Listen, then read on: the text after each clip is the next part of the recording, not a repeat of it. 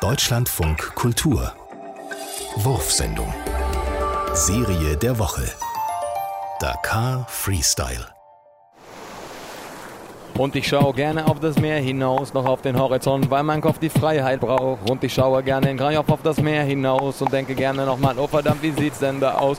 Viele haben es nochmal mit dem Boot versucht und manchen von dem gelang das wohl nicht ganz so gut. Und ich als Tourist sitze da noch an dem Strand im Sand und wahrscheinlich haben sich die Gedanken eingebrannt. Aber heute lasse ich alle meine Sorgen vergessen. Im Gegenteil, da mache ich mit Lopak lieber eine Session. Noch in den Sand, der warm war an meinem Fuß und schicke danach Deutschland aus Dakar einen Gruß, damit ihr nochmal reist hier mit dem Sound, damit ihr gerne über dieses Meeresrauschen taunt, weil ihr dann nochmal merkt, dass der Mensch das mal braucht. Also lasse ich euch allein mit Meer und seinem Sound.